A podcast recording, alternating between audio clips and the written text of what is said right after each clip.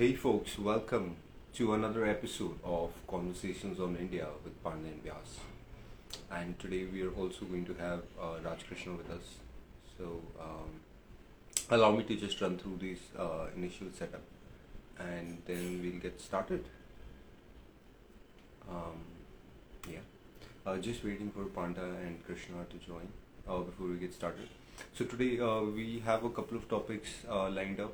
Uh, so the first one is going to be um, the politics of freebies in India. So as and when the election season rolls around, uh, it's uh, the political parties that start promising free electricity or free water supply or uh, some other kind of freebie just to woo voters uh, to remain in power or to come into power. So uh, there is a huge culture of freebies that is developing around Indian politics. We're going to talk about that. Then we're also going to talk about the Nagaland peace talks. So Nagaland had had a checkered history, uh, and ever since the time of the British, uh, the uh, Naga have uh, the Naga people have always, uh, you know, uh, felt separate from uh, the Indian identity, and uh, there have been several rounds of talks. Uh, there has been violence involved, so we're going to talk all about that. As the situation looks like it's heading towards resolution now only 75 years after independence. All right. So Krishna is here. Uh, let me invite him. Okay.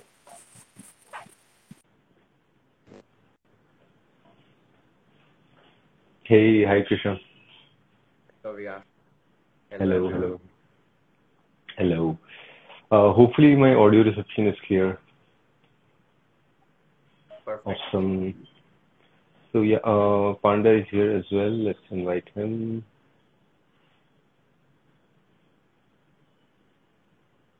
Fantastic.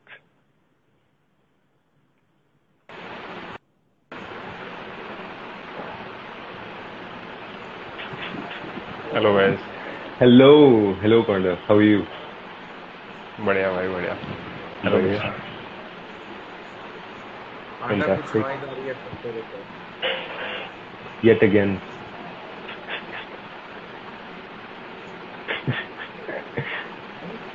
Sorry.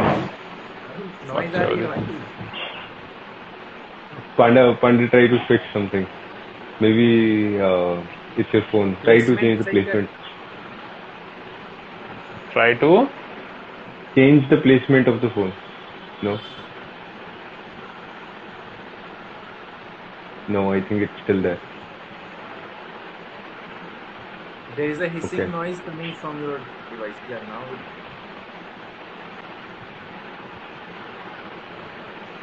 confirm कर लो कौन सी आवाज़ आ रही है पहले Okay, in any case, I, I think in some time uh, this should, uh, you know, improve. Because in the last episode also at the start, there was a lot of noise, but in the middle, it, it sort of uh, subsided. So, uh, yeah, uh, let's get started um, with today's episode. So, I was just telling uh, everyone that we're going to talk about the um, election freebies in India, uh, the politics of election freebies, and uh, secondly, also the Naga peace talks. And uh, do we have a third topic uh, for today? Um, yeah yeah we have this debate going around Hindi as a national language Okay, uh, in- as a national language Right. So, so India's national language, uh, that would be our third topic. So, uh, yeah, uh, Yeah. I, I mean, uh, let's get started. Uh, those are going to be uh, the, the three topics. So, uh, I- maybe I'll get started uh, today uh, with the uh, topic of election freebies. So, uh, Panda, if you can just uh, put it in the chat for everyone. Uh, yeah.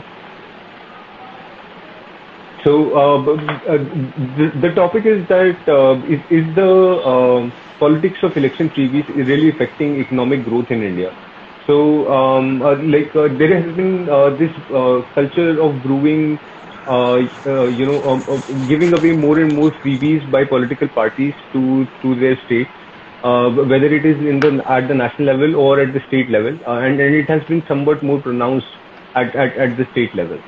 So, um, uh, and, and I'm talking about freebies of all kinds, whether it is, you know, free electricity, free water supply, or even handouts uh, given directly to uh, the unemployed people or to women or to uh, the underprivileged in general, or it is, uh, you know, giving away gadgets like smartphones or laptops. All, all of these, uh, e- even giving away uh, things like bicycle has been part of the you know the Indian political milieu, and all, all, all, all this giving away of freebies is actually you know uh, maybe uh, not the right path or not the right way to do electoral electoral democracy, right? Because um, uh, when you promise one thing uh, the first time, the next time uh, you're setting up an expectation for people to expect uh, something more. And then uh, it, it just becomes a race to the bottom where uh, you know every, everyone is offering uh, more and more until uh, we have voted away the entirety of, of our state budgets, right? So um, and uh, you know uh, since it's a democracy and and our system is, quite leaky then we cannot even trust the state to uh, you know give away its entire budget to the people. Because if the state could just give away the entire tax revenue as let's say UBI at least that would be equal.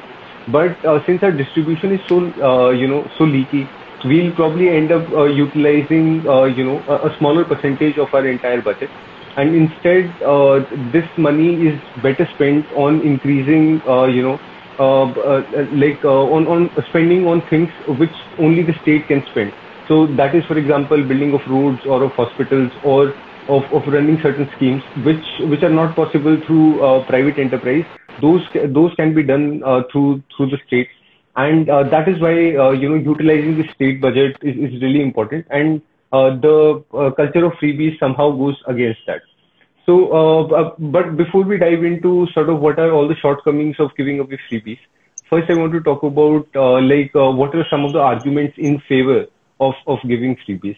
And for that uh, i would like to uh, go to krishna first and uh, sort of try to understand uh, like wh- what are uh, you know some of the reasons why uh, these political parties again and again uh, start to give away uh, freebies and uh, like uh, is, is there any good behind it uh, uh, like uh, do the people expect it or or does it help us in any way Yeah, so before going into the positives and reasons why political parties give out the freebies, let's first try to define freebies. So freebies are any subsidized or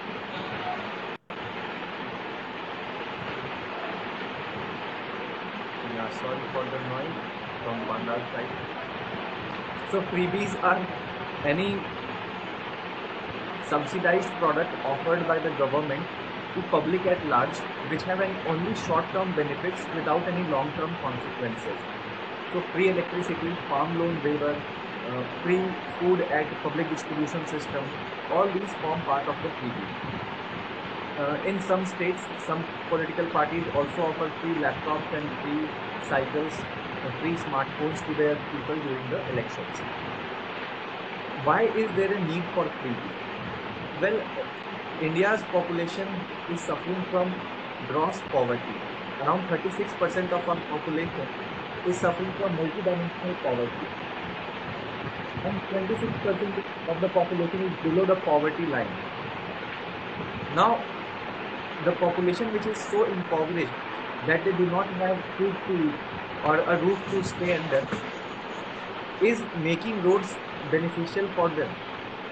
In villages where are where there are no food and the people are suffering from drought do we go and set up a electricity plant or roads or a new school in that village? Well that won't work because first priority of any human being is to eat so that is the po- the reason why freebies are given because of the incapacity and incapability of the people what are the goods of freebies well, freebies have some benefits as well. So first is they allow the sustenance of people. Otherwise, those poor and impoverished people will certainly die.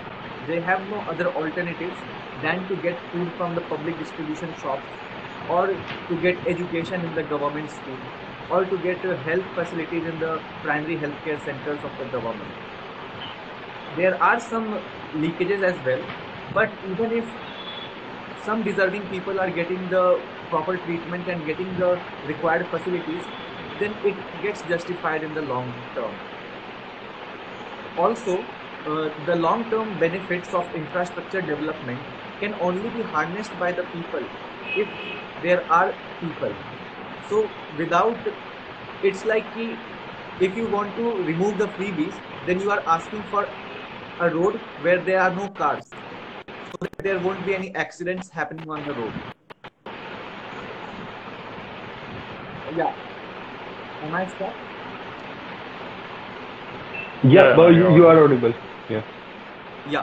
So the in one line, if I had to sum up the freebies, uh, the argument for uh, removing the freebies is like if you want to prevent the accidents, then remove all the cars from the roads. Well, that is not sustainable because without the people, without uh, giving them a good quality life, we cannot expect them to prosper and we cannot expect them to, uh, you know, uh, contribute to the national development. So that will be all the arguments for in favor of freebies. Right. And uh, Right. now I'd like to go to Panda uh, if uh, you have any points there. Yeah, you know, uh, few arguments, uh, just putting in better words, is that uh, uh, our constitution, you know, it has guaranteed uh, the right to life, you know, and that Article 21 has now been expanded, and that includes some basic things. Uh, that is right to electricity, and these uh, the citizen of this country not having access to this is uh, not the failures of citizen per se, but it is the failure of the government. And in a way government is trying to make up by giving freebies for the failure that it has caused over the years. So this is one reason uh, that that is one argument for uh, in, in the support of providing freebies that uh, it is a duty of government to do so and it is the right of people to have freebies because the government has failed to create uh, you know human capital so that the capital can earn for itself. This is one argument that goes in this direction. Second is you know now if we look a far-fetched angle and a capitalist angle is that you know when government tried uh, tries to provide services to the citizens uh, it it also boosts industries because there are industries that are going to uh, produce these freebies. So uh, in a way it is not completely free. It is uh, boosting the economy uh, while doing such. So this is the second argument that that is there from this and the third argument is that you know freebies are very essential for the survival of uh, some people. Yes uh, uh, definitely you know uh, we, we cannot go on to provide free education or uh, stuff like that for lifelong. But uh, if we start if the government starts making policy for the empowerment of the people the, you know converting the people into resources into human capitals it will still require a lot of time. You know it is not going to happen overnight so for the meanwhile say for 10 years or 15 years while the number of job required jobs are not created or the required skill set is not developed i think so it is uh, good to go with the idea of freebies or not exactly freebies i would say subsidized goods uh, rather than freebies or ubi but something just to support them for the meanwhile so i think so That is uh, these are the uh, points that are also you know very important while considering the freebies Right. And uh, Krishna also wants to mention something here. Just one more point to add on to this that uh, the greatest example of uh, freebies which are beneficial for country uh, can be the covid vaccines that were given by the government free to all the people of india. And we all took that vaccine and uh, it has contributed in the revival of economy and uh, getting things to normalcy. So definitely they are not always bad but of course uh, there's a double side to it Right, and and we're going to come to that, but uh, before uh, we go ahead and discuss all the demerits of freebies, uh, I would just like to uh, take a moment and uh, you know conciliate all the points that have been made against, uh, like in favor of freebies. So the first one was that you know it, actually helps people and people need this.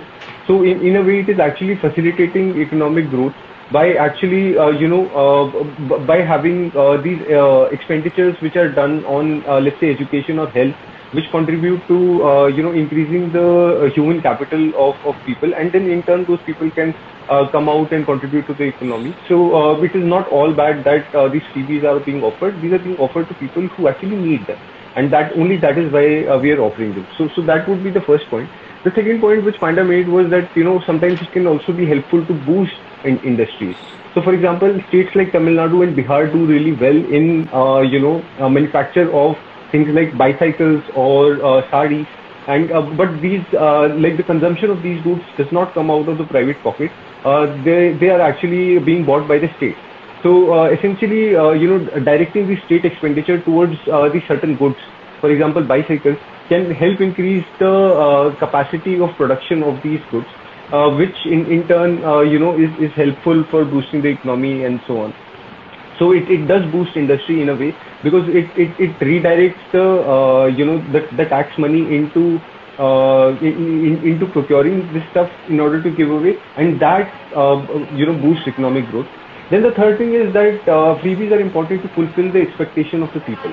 So, uh, you know, people might feel disillusioned by the democratic system where they are giving one vote in five years and not really getting anything back.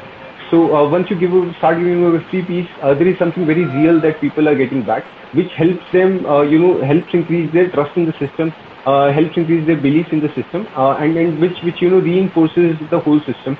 So, uh, in, in, in a way, what it is doing is it is fulfilling the expectations that people have from the state because gone are the days when uh, you know we have we used to have an exploitative government which used to you know uh, get everything out of the people. Now we have a government which is also giving something back to the people. So that in a way helps restore trust and uh, you know uh, makes everyone believe uh, in, that the whole system is working. And the final point which was also made by krishna is, is that uh, you know uh, there are a lot of places in india a lot of states in india which are very underdeveloped. So, you know, in, in, in these states, there are not enough state resources to actually build out those facilities. So they actually do need these handouts in, in order to sustain themselves, uh, whether it is from the center or uh, it, it, it is uh, through some other means. So uh, I, I mean, uh, these freebies are important when you look at all of these points. But next, uh, let, let's move on to why the freebies, you know, they're bad and, and they actually cause problems for, for the entire system. So let's let's shift the debate and and turn courts to the other side.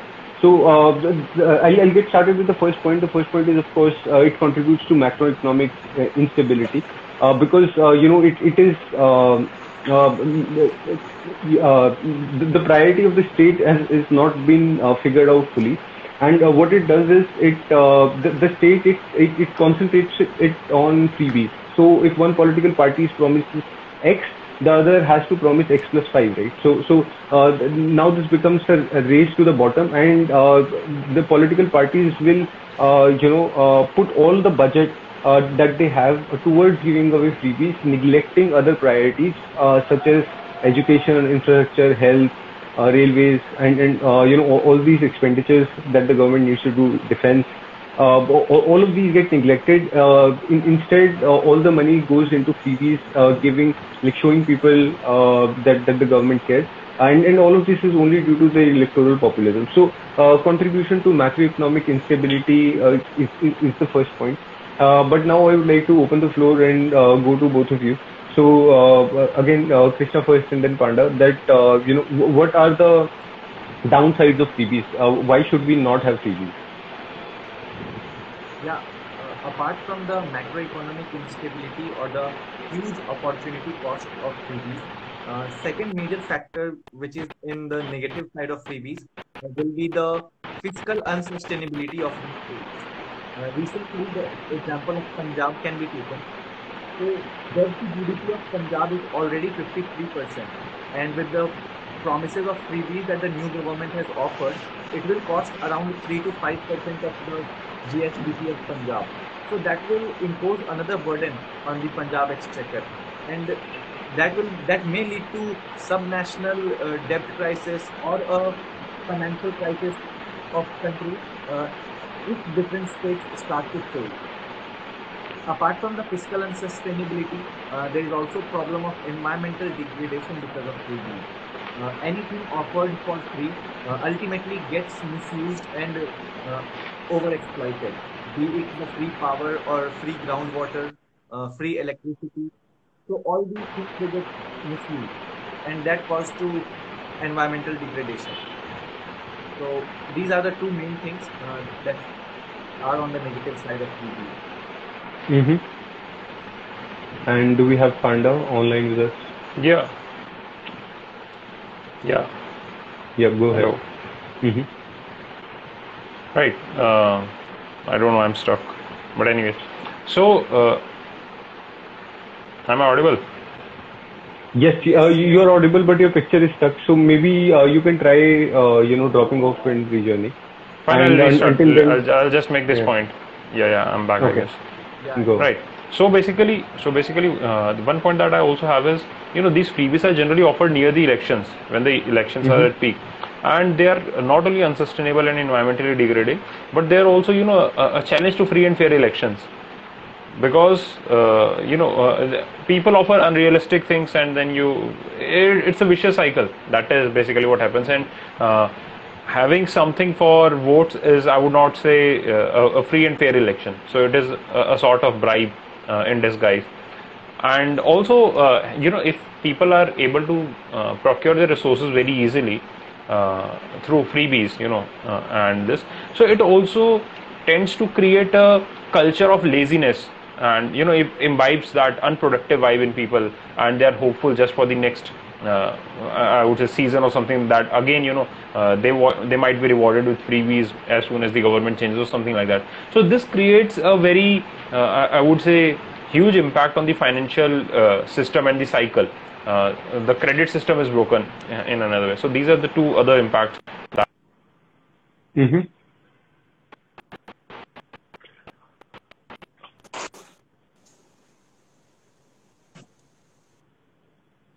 All right. Um, so uh, yeah, uh, Panda has made actually uh, two very important points. So uh, the first one was about uh, free and fair elections, and the second one was about uh, destroying the credit culture. So I'd like to double click on them Uh, one by one. So the, the the first one about free and fair elections, right? So so who can promise freebies, right? It's, it's only the established political parties who have the capacity to actually, you know, come into government. If there is an independent candidate or, or if there's a party which is only fielding, let's say, five candidates in a house of, let's say, 120, now that party or those independent candidates cannot offer any freebies because they will never have the majority. All they can really do is promise away the MPLADS fund in, in, in, in the parliament or like whatever equivalent they have uh, in, in, in the state elections. So uh, is, is, this really democratic in spirit? Uh, because uh, you know not everyone can fight the election at uh, you know on, on, on the same platform. Uh, parties like uh, you know established parties such as the BJP or the Congress or the TMC or you know parties which can actually form government in states in big size states or, or, or in the country in general. Only those parties can really promise these freebies, and all all the other candidates, all the other parties are, are, are really left to fight the election on an unequal basis. So, so this actually goes against the spirit of, of democracy, and uh, you know, it, it, it's not really contributing to free and fair elections. In fact, it is making the elections more unfair. So, so that would be uh, the first point. Then the second uh, very important point that was made by Panda was uh, that you know it is destroying the credit culture.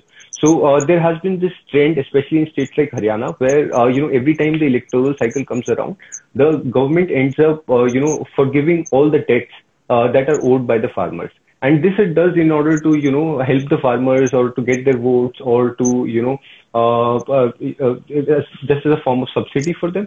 But what it also does is it destroys the credit culture because next time when the farmer takes a loan he already knows that when the election season comes around that the loans everyone's loans are going to get uh, you know um, forgiven. So even his loan is going to get forgiven. So why bother paying any any of it back? Why why don't just you know uh, get the whole thing forgiven so uh, this this just completely destroys the entirety of, of, of, of the credit culture. Now uh, no banks or no cooperatives are, are ready to give loans, and on, on, on the other side nobody is ready to give the loans back. So uh, I, I mean in, in, in this situation uh, like the credit system entirely breaks down. People are, are just limited to their own resources. They cannot really invest uh, more than what they already have, and and uh, this this hampers economic growth in a big way. So uh, I think both of those points were uh, really very important.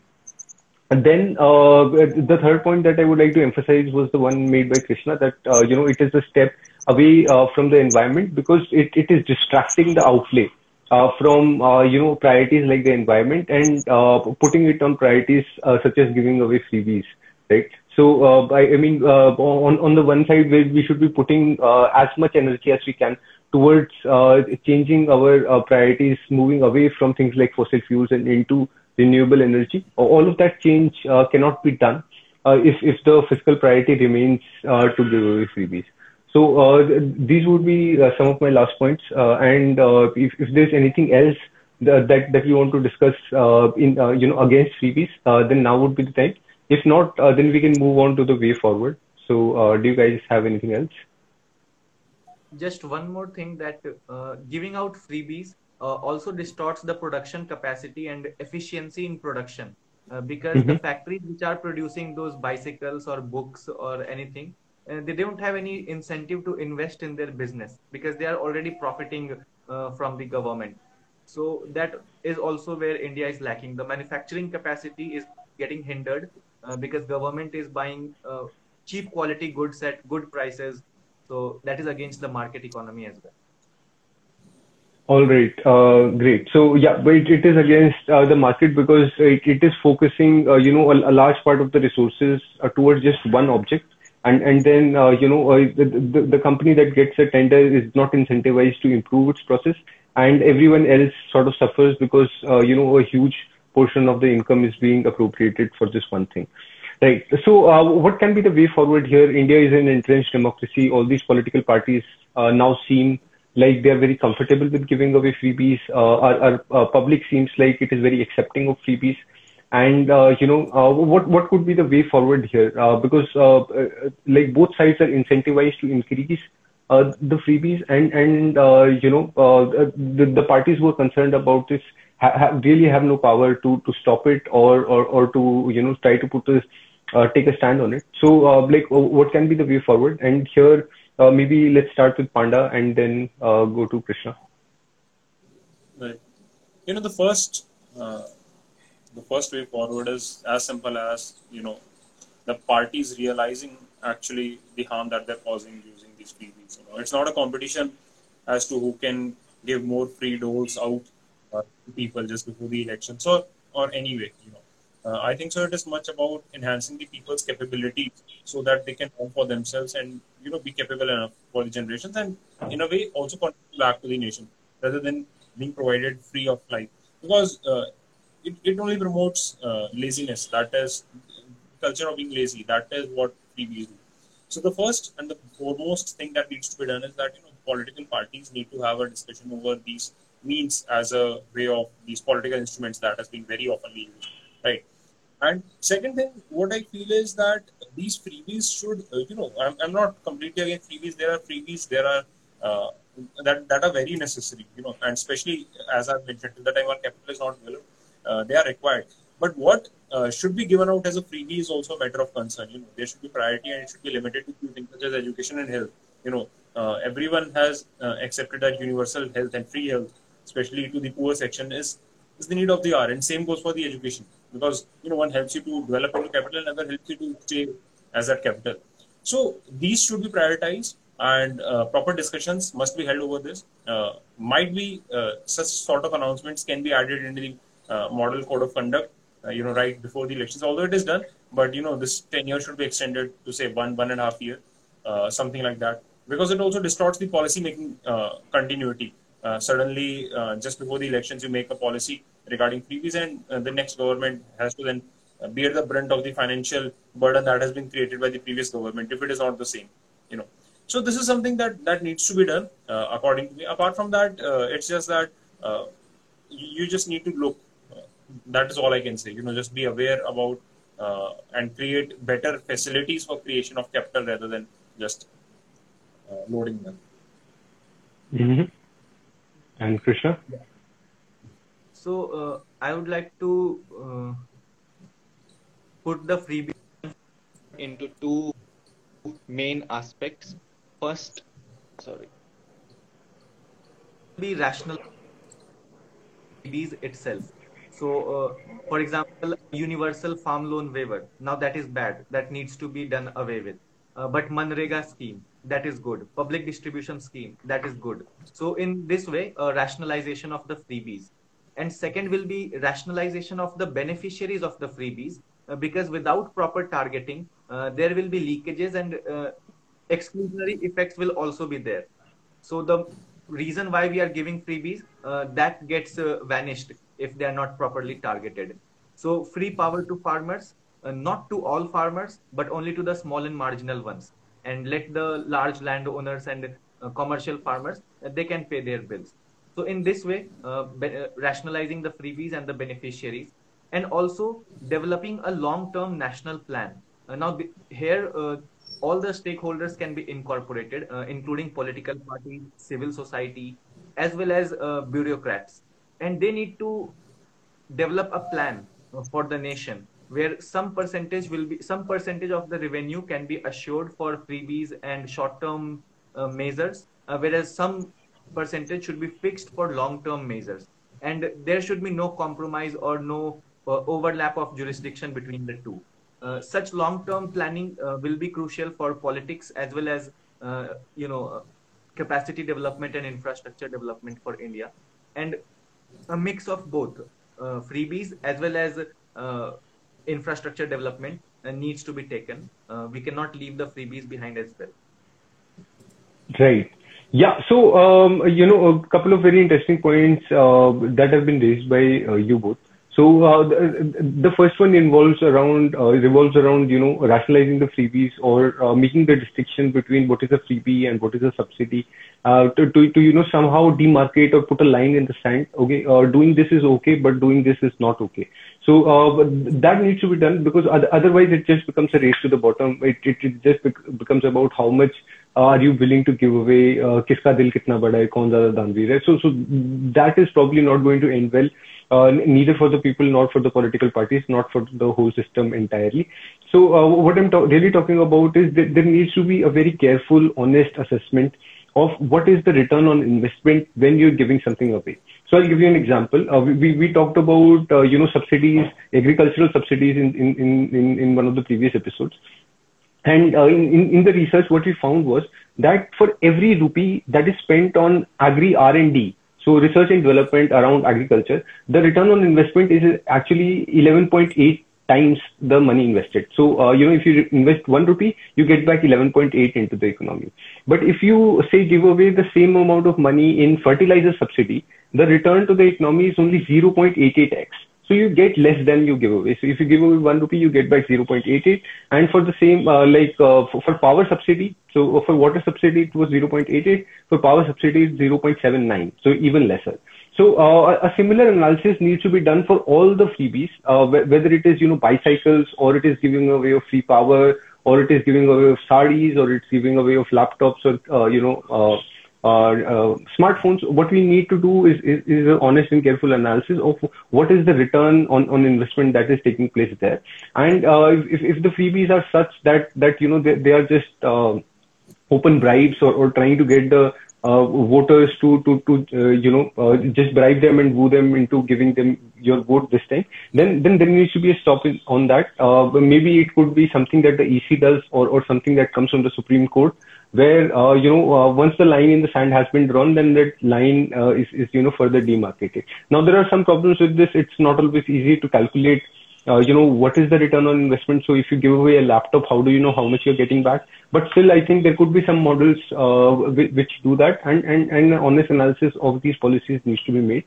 The the, the second one is that uh, you know this goes back to the point of free and fair elections that uh, you know since not everyone can uh, uh, promise the freebies so let's not make electoral promises which not everyone participating in the election can do. So uh, you know if, if, if there are certain promises which only the congress or the bjp or the big parties can make then uh, you know such promises should not be allowed because that goes against the spirit of democracy. Instead we should only allow promises which all the people fighting you know can make so uh, then it becomes a you know fight between equals. Then it becomes uh, uh you know uh, something uh, on which we can compare different policies of different people. Uh, because right now the, the, the the situation is completely different. One person is fighting on on a race platform. The other person is fighting without any platform. So so this is totally un- undemocratic in nature. So yeah, those would be my points on on the way forward. And one last closing point and maybe after that we can have a closing thought from you guys as well. So uh, that point is that uh, you know, um, uh, like we have all these indexes by Niti Aayog, maybe we can have some sort of freebie index as as well, where you know we just try to put on a spectrum all the political parties, the freebies that they have promised, and sort of what what is the return that we're getting on them. Well, because I, think this will not only help us realize uh, sort, sort of uh, you, know people who uh, care about state budgets and uh, the civil society and people who are aware about all of those things. Not only will it help them realize, but it will it might also help the political parties understand sort of what are uh, good investments in, in terms of freebies and what are not. So, uh, like such an index may be desirable. Maybe Niti Aayog is not the right body to do this. Uh, it, has to come from some uh, private NGO or NPO. But, but if, this happens, then you know there is something solid on, the basis of which arguments can be built during elections. Even if there is one party that's going over the board and offering too many freebies, the others can actually counter that.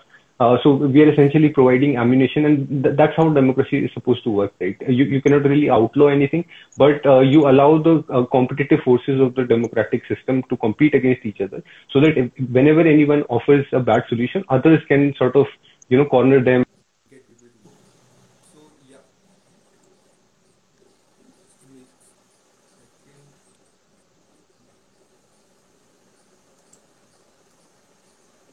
Um, yeah. So uh, am, am I audible?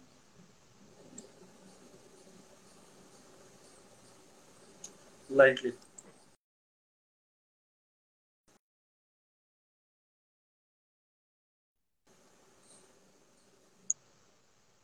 Yeah. Yeah, yeah.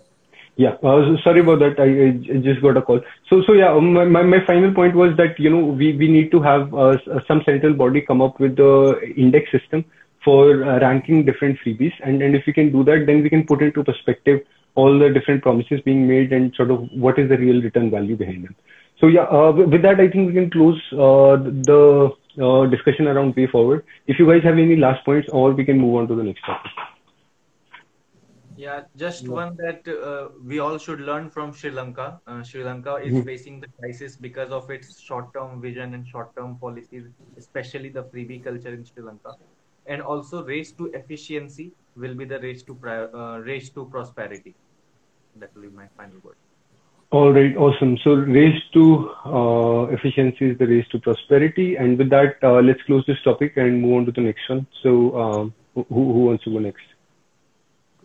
Yeah, so uh, I'll be taking up Naga peace talks.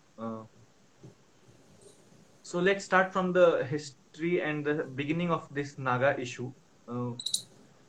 During the British withdrawal, uh, the Nagas formed Naga District Tribal Hill Society in 1945, and it was later renamed into Naga National Council in 1946, whose leader was A.Z. Phizo. Uh, Phizo was a legendary leader of the Nagas, and he declared independence on 14th August 1947, uh, one day prior to India's independence. And his argument that uh, he will have a separate state, he even formed a Naga federal government and a Naga federal army uh, as the government machinery for his own Naga state. But uh, after India's independence, uh, Indian India sent its armed forces and uh, struck uh, Armed Forces Special Protection Special Powers Act in the Nagaland area, and uh, brutal suppression and uh, conflict occurred between the Indian armed forces and the Naga forces, which eventually uh, India was able to win over those forces. And after some talks as well, in 1963, the state of Nagaland was created. The NNC, uh, finally, after signing the Shillong Accord in 1975, uh, agreed to our constitution and agreed to take part in the democratic elections and the democratic process. So it seemed that the Naga conflict is over uh, in 1975. But there were some top leaders of the NNC who were in Myanmar or uh, uh, harbored in China. Uh, they formed a new group, uh, Naga uh, National Socialist Council of Nagaland, and in 19 and it started working as the freedom fighter for Nagaland and the Great Nagalim, which their objective is. So this NSCN, uh, it was mainly formed by three leaders, uh, Isak Chu and uh, Muivah and SS Khaplang. Uh, in 1988, it further uh, got divided into NSCN IM and NSCN K. NSCN K was the more violent one, uh, but the NSCN IM enjoyed more popular support in the Nagaland. And uh, luckily, in 1997, uh, NSCN IM agreed for ceasefire agreement with Indian government and uh, uh, negotiations for a final peace talk or peace agreement was feasible uh, after 1997 but after the two decades of talks uh, there still has been no final conclusion or no final agreement between the nsc and im and india and currently the indian government is negotiating the peace talks with NSCN IM and is also uh, engaging in talks with other Naga national political groups, uh, which comprises seven other insurgent uh, groups, uh, including the NSCN K. So this is the current scenario, uh, but the condition, but the current scenario also says that NSCN IM has been involved in around 44% of the insurgency activities in 2020 itself. So the violence is still there, uh, insurgency is still there, despite signing a ceasefire agreement and negotiations for peace talks going on. So, what, according to you, uh, is the situation? Uh, why is it so?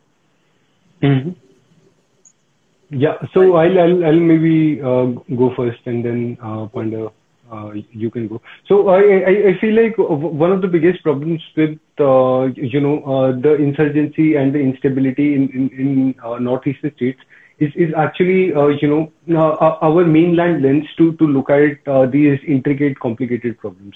So uh, when we say Nagaland, uh, we, think of a state of the Indian territory which has, uh, you know, a certain area is located at a certain place, and uh, you know, we we think of Nagaland as one whole.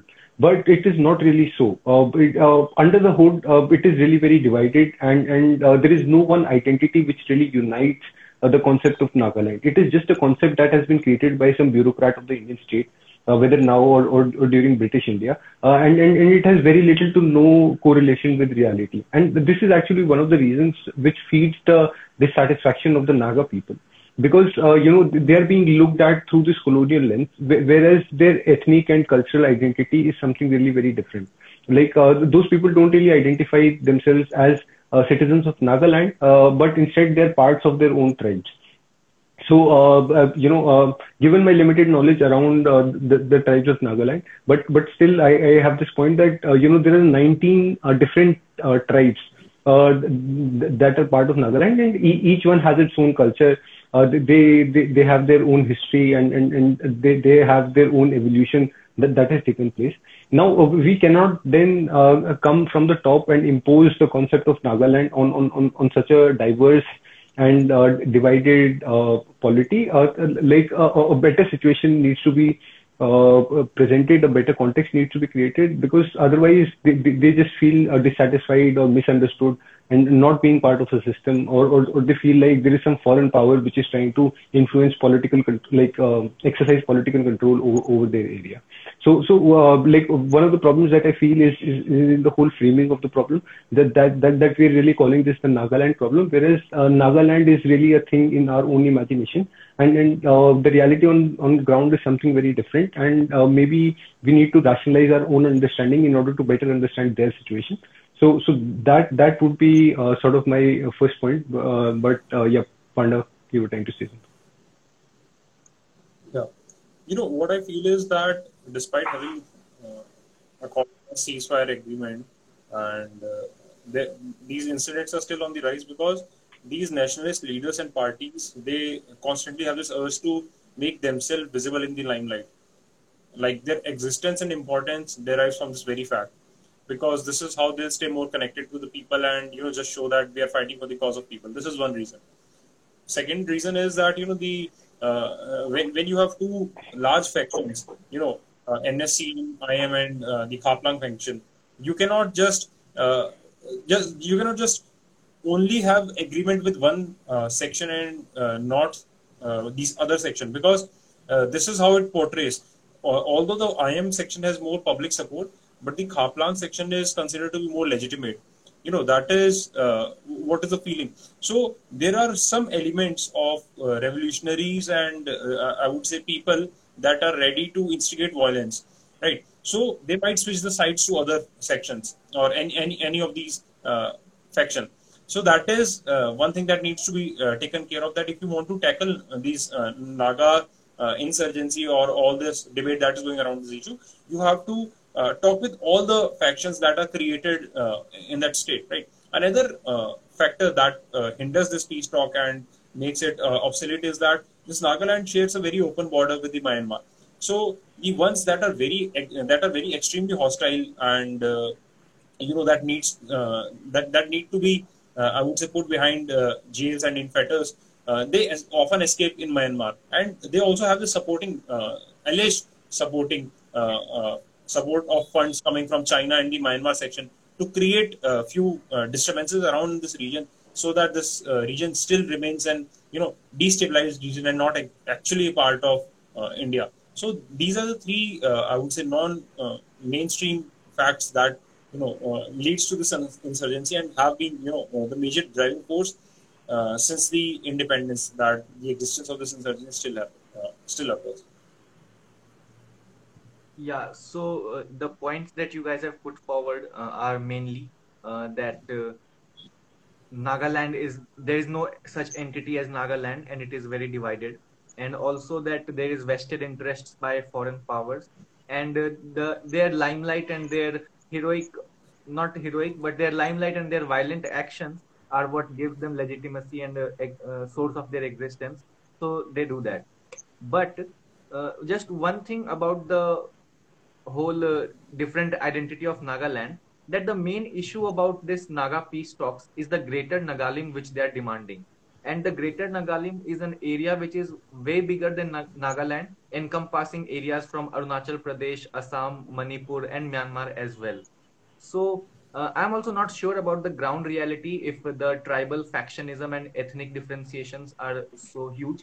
But yeah, there is an argument that they are demanding for uh, that huge part of territory and so uh, the nationalism is either it is subnational or it is separatist Uh, that needs to be checked but the main issues uh, that are restricting the peace talks right now uh, mainly is the demand for greater nagalim uh, which is quite unfeasible because uh, it demands getting territory from myanmar which is near to impossible second will be the naga flag that they are demanding and the Naga constitution. So these were uh, earlier present in the erstwhile state of Jammu and Kashmir, and these were the main issues of contention. Uh, so the giving up of these demands uh, that needs to be checked, and no further negotiations or no further consultations on these three demands is possible unless there is uh, agreement by the Naga parties and the Naga people and the Indian government. Right. You know, uh, and uh, apart from this, uh, at this point that you know our constitution has uh, made special provisions for some states, you know, and Nagaland is included. Article 371A, if I'm correct. You know, it makes special provision for the state of Nagaland just to ensure that uh, the specific identity is definitely these states, these northeastern states, or I would say other frontier states, are in a way different uh, than the mainstream uh, states maybe due to their cultural differences, and not only due to their cultural differences, maybe the impact the Britishers had on them was not much more, uh, you know, it was not, uh, it was much on the mainland uh, rather than those. So their culture and their identity has been preserved for long, and they have uh, this sense of different identity. But I don't think so that you know having a different identity uh, makes them uh, does not make them an Indian. Like that is what we are. diversity is the very root of being Indian. You know, we are, we have this uh, unity and diversity concept which we uh, follow. So I think so that yes, this cultural differences that they have uh, is very true, but exploiting these differences is something that is being done by these leaders uh, in the name of Greater Nagaland, and this is something that that needs to be checked. Right? Constitution has rightly provided safeguards for them, and the government has been, you know, the peace talks has been going uh, along, and uh, there have been talks since long that right, right conciliations are given to the Nagaland. But even now, if the violence is uh, pertaining, it only points to the thing that you know the leaders are not very serious uh, on their part, or uh, they actually do not want to be you know uh, separate from this limelight. Because if the Nagaland issue is resolved, I don't think so. There is something that is left for the leaders to do. So that is one thing that uh, needs to be considered. Right. And and um, my last point on, on this topic is going to be that uh, you know uh, one of the things that is limiting the Naga people from limiting uh, from reaching a re- resolution is actually that you know they have no single representative. So even if let's say the Indian state is being brought to the negotiating table and it's ready to make some compromises, who should it make the compromises to? Because there are multiple representatives of the Naga people, and if you go ahead and make conciliations with one, the other one gets angry, and uh, you know uh, the whole thing goes back to ground zero. So I, I think uh, it, it, it would help the Naga people much more if, if, if they were to unite politically, place out their demands on a single platform. That that would be much more conducive to reaching a compromise. And uh, you know uh, the Indian Constitution and the Indian system has never been afraid of uh, you know getting into compromises to uh, you know satisfy the identity of a certain region and this this has been true all throughout our history. So I, I think the same can also be done for the Naga people if they can rationalize their demands and if they can unite under a single political front uh, to to to you know negotiate for them or to place their demands. Because uh, I, I mean uh, uh the the the violent uh, situation that is currently happening in in Nagaland is not going to help anyone.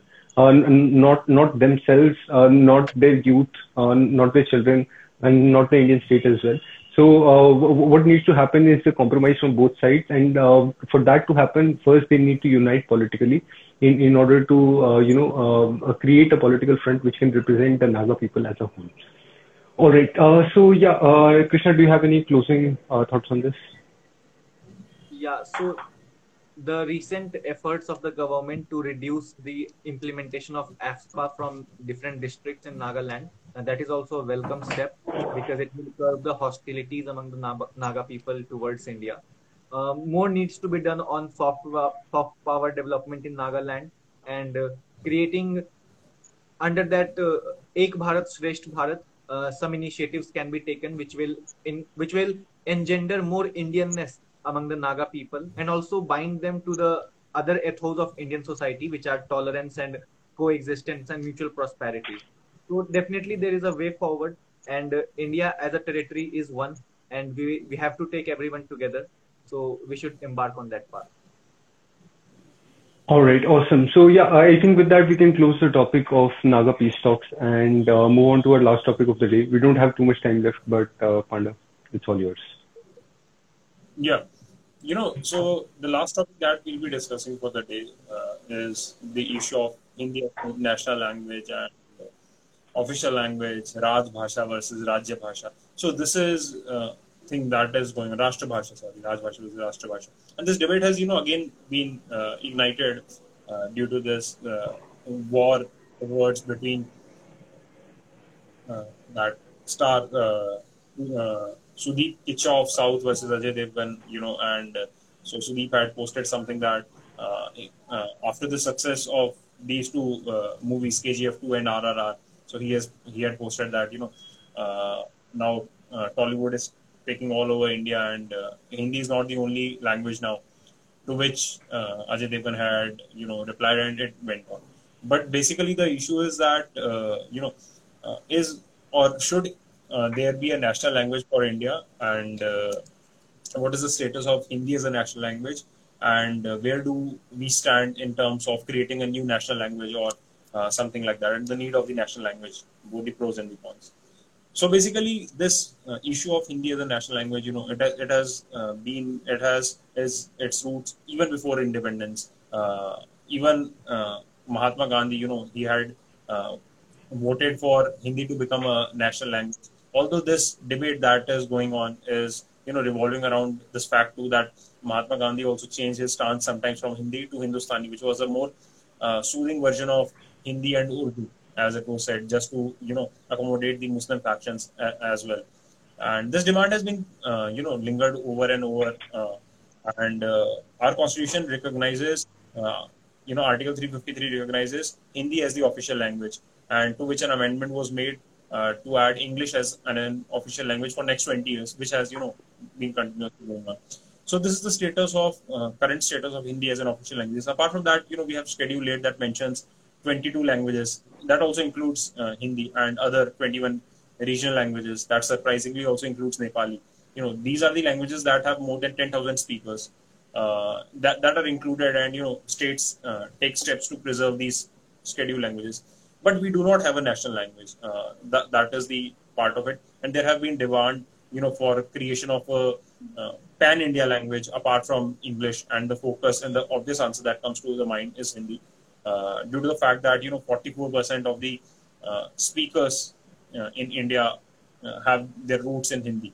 So basically, this is the debate that is going on, and today we'll just be discussing that. So uh, I want to have your views on what are the pros of Hindi becoming a national language, and then we'll move towards the cons and the before. Right.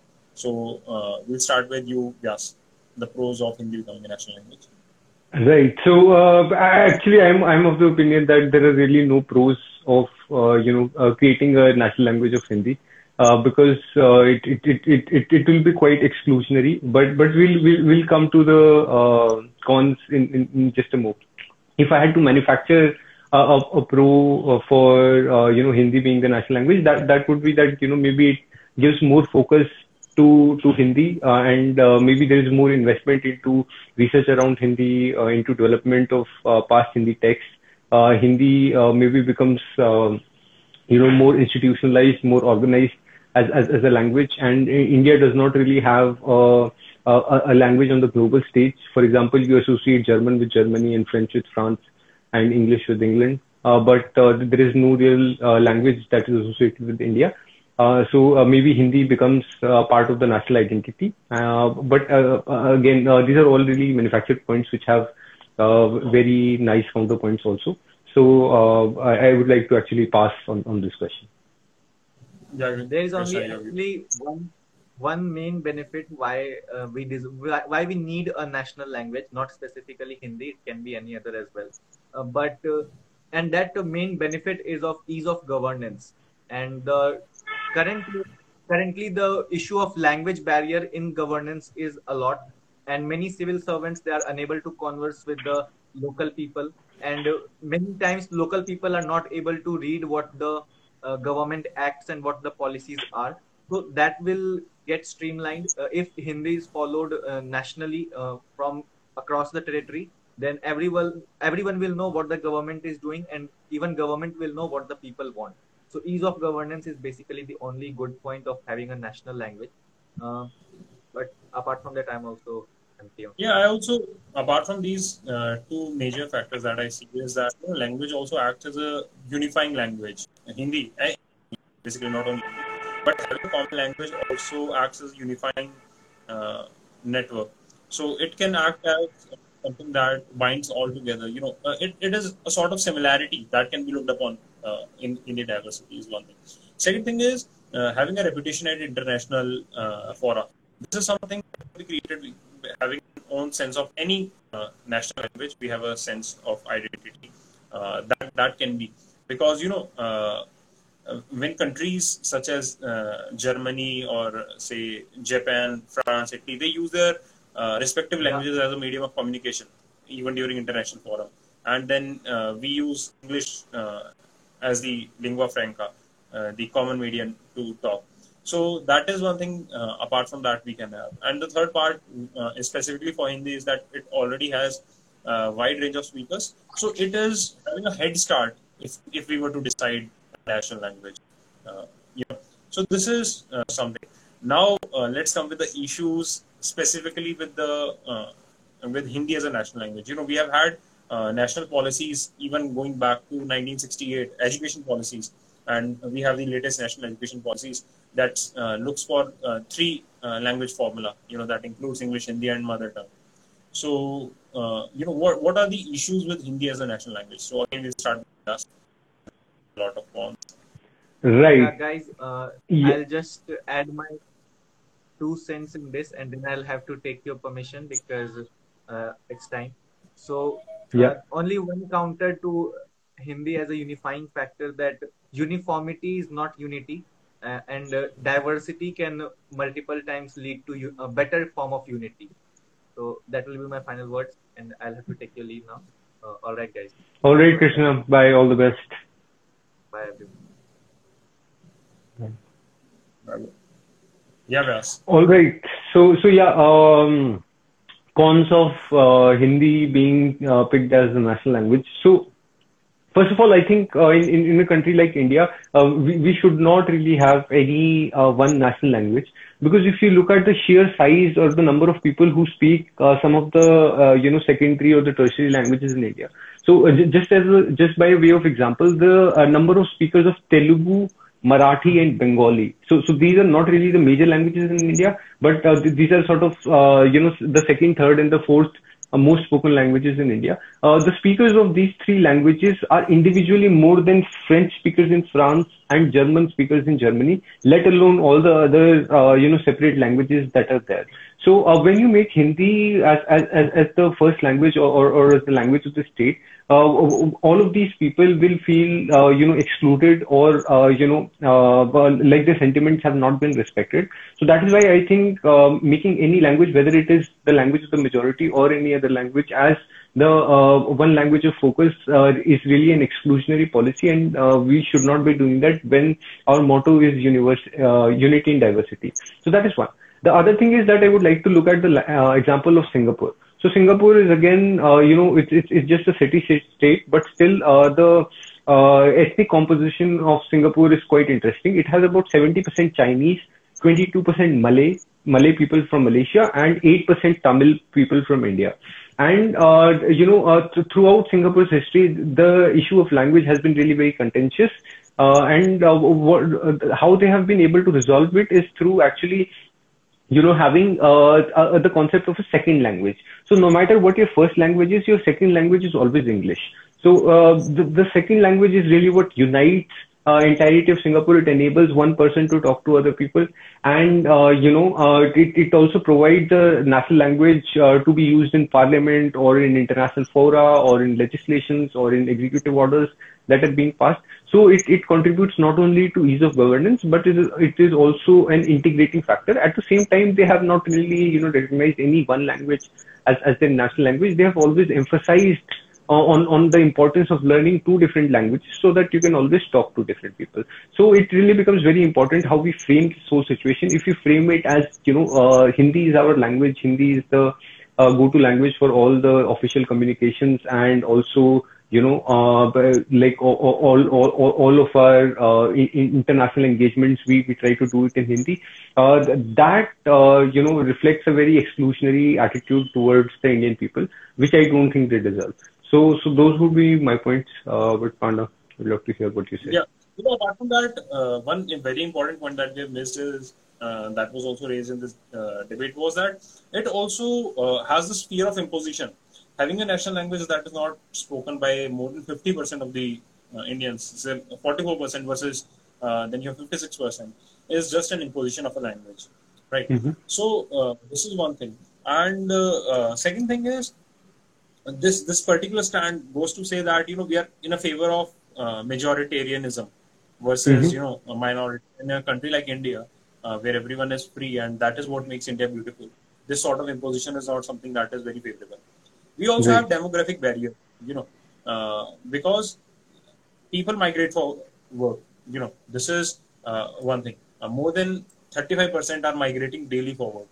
And in this in this situation, you know, we have to conceptualize a new form of language because uh, you cannot uh, say if if there is someone who is migrating from Bihar to say Maharashtra, the dialects vary too much. Even in Hindi, the basic dialects are you know the variation in dialects is too much that it is it's almost a new language.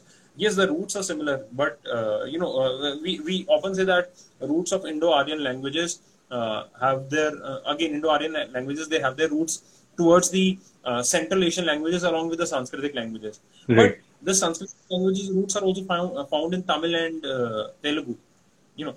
So we we need to find something that basically connects these roots rather than uh, these languages that are built on those roots which have been diversified in a very way uh, thing. Right. Another thing is that you know any one language hindi or english you know uh, only one language will also be economically disastrous for india.